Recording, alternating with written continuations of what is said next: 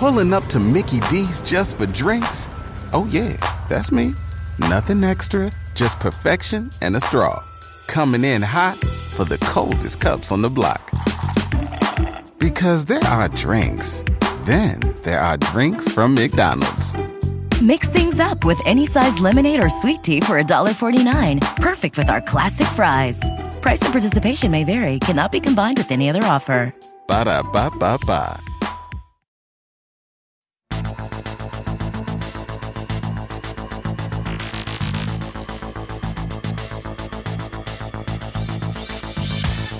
Hi, I'm Dr. Sabrina Stierwalt, and I'm Everyday Einstein, bringing you quick and dirty tips to help you make sense of science. So as an astronomer, I can tell you that astronomers cannot keep a secret. My favorite example of this was the 2016 landmark discovery of gravitational waves. A press conference was announced so that the whole world, outside of existing collaborators, of course, could learn together that physicists had discovered a new way of observing the universe. But 16 minutes before the conference, an astronomer tweeted a picture from a NASA celebration planned to coincide with the information's release. It was a photo of a cake with a celebratory message scrawled out in sugary green icing. Here's to the first detection of gravitational waves. The secret was out. To be fair, this discovery was huge. The existence of gravitational waves had been predicted for over 100 years. The Laser Interferometer Gravitational Wave Observatory, or LIGO, is so far the largest investment the National Science Foundation has ever made. So, you know, detecting gravitational waves was definitely worth a celebratory cake. And astronomers had been abuzz about the possible revelation of gravitational waves for weeks. We noticed that one by one, all of our major telescopes had been directed to one spot on the sky, presumably to follow up on a source of great interest. So it's no surprise that the night before the press embargo was lifted on the recent news from Venus, astronomers, and anyone who follows astronomers on Twitter already knew what was coming.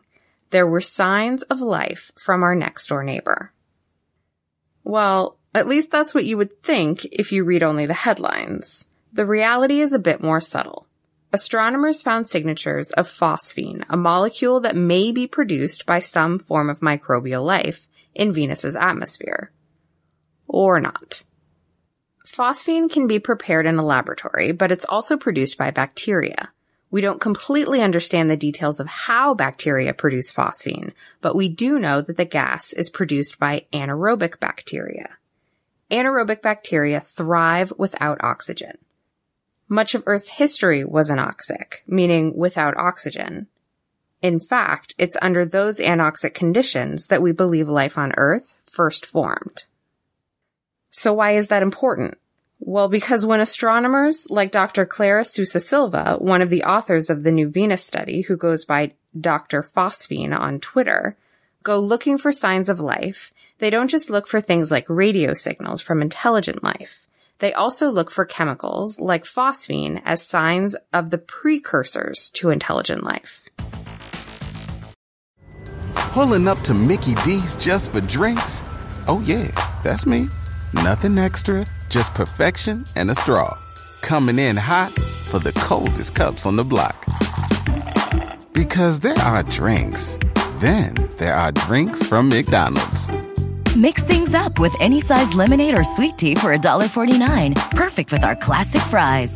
Price and participation may vary, cannot be combined with any other offer. Ba da ba ba ba.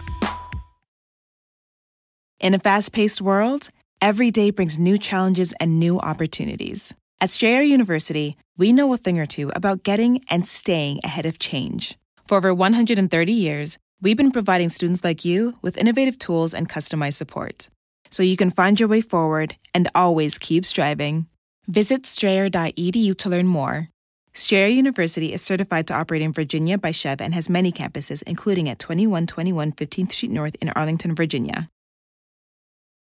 So could the bacteria that produce phosphine here on Earth be living on Venus? Venus is terrestrial like Earth, a rocky place with an active mountainous volcanic surface. It's also similar in size. It's the second rock from the sun, while Earth is the third. But despite the similarities, there are dramatic differences between Venus and Earth. To say the surface of Venus is a pretty harsh place is an understatement. Not only is the pressure 92 times the pressure at sea level here on Earth, but its thick atmosphere traps heat at the surface, a runaway greenhouse effect, for an average temperature of 867 degrees Fahrenheit. That's 464 degrees Celsius. That's hotter than the surface of Mercury, despite the fact that Venus is much farther from the sun. But as you move away from the surface, the pressure and temperature decrease. At about 31 miles, so 50 kilometers up, conditions are almost Earth-like. Well, perhaps almost is a stretch. The atmosphere on Venus is still about 80% sulfuric acid. So here's an important point. When we get excited about a potential sign of life on Venus, we're not talking about life like us. We're talking about microbial life, like the extremophile species that thrive in the most extreme environments our planet has to offer. Phosphine is produced inorganically, that's without the help of bacteria or other life forms, in the atmospheres of Jupiter and Saturn, but the conditions that allow for its creation there aren't the same as the conditions on Venus. The gas forms in the high temperature interiors of Jupiter and Saturn and reacts with other molecules in their turbulent atmosphere. All of this takes incredible amounts of energy, energy potentially drawn from the violent convective storms that occur on gas giant planets. But such a process would be an incredibly inefficient explanation for the source of Venus's phosphine. So where do we go from here? Well, phosphine is a very dangerous gas here on Earth, so it's not well understood. There could be inorganic processes creating phosphine that we just haven't conceived of yet. So the presence of phosphine on Venus doesn't mean there's life on Venus, just the newly discovered potential for it. Back in the 80s, astronomers thought there might be signs of something peculiar going on in the atmosphere of Titan, Saturn's largest moon. There was oxygen in the atmosphere, and its existence couldn't be explained through any of the regular methods. 25 or so years later, astronomers figured out, thanks to the Cassini spacecraft, that a neighboring moon, Enceladus, spews water vapor into space that makes its way over to Titan and reacts with other molecules there to form oxygen. So to really understand the source of the phosphine on Venus and the rest of the complicated Venusian cloud chemistry, our next step should be to send a direct probe. The last spacecraft to enter the atmosphere of Venus was the Soviet Vega 2 probe, which operated for two days there in 1985. Just don't tell Percy, the Mars rover, that we've started looking the other way. Until next time, this is Dr. Sabrina Stierwalt with Everyday Einstein's quick and dirty tips for helping you make sense of science. Listen and subscribe on Apple Podcasts, Spotify, Stitcher, or wherever you get your podcasts.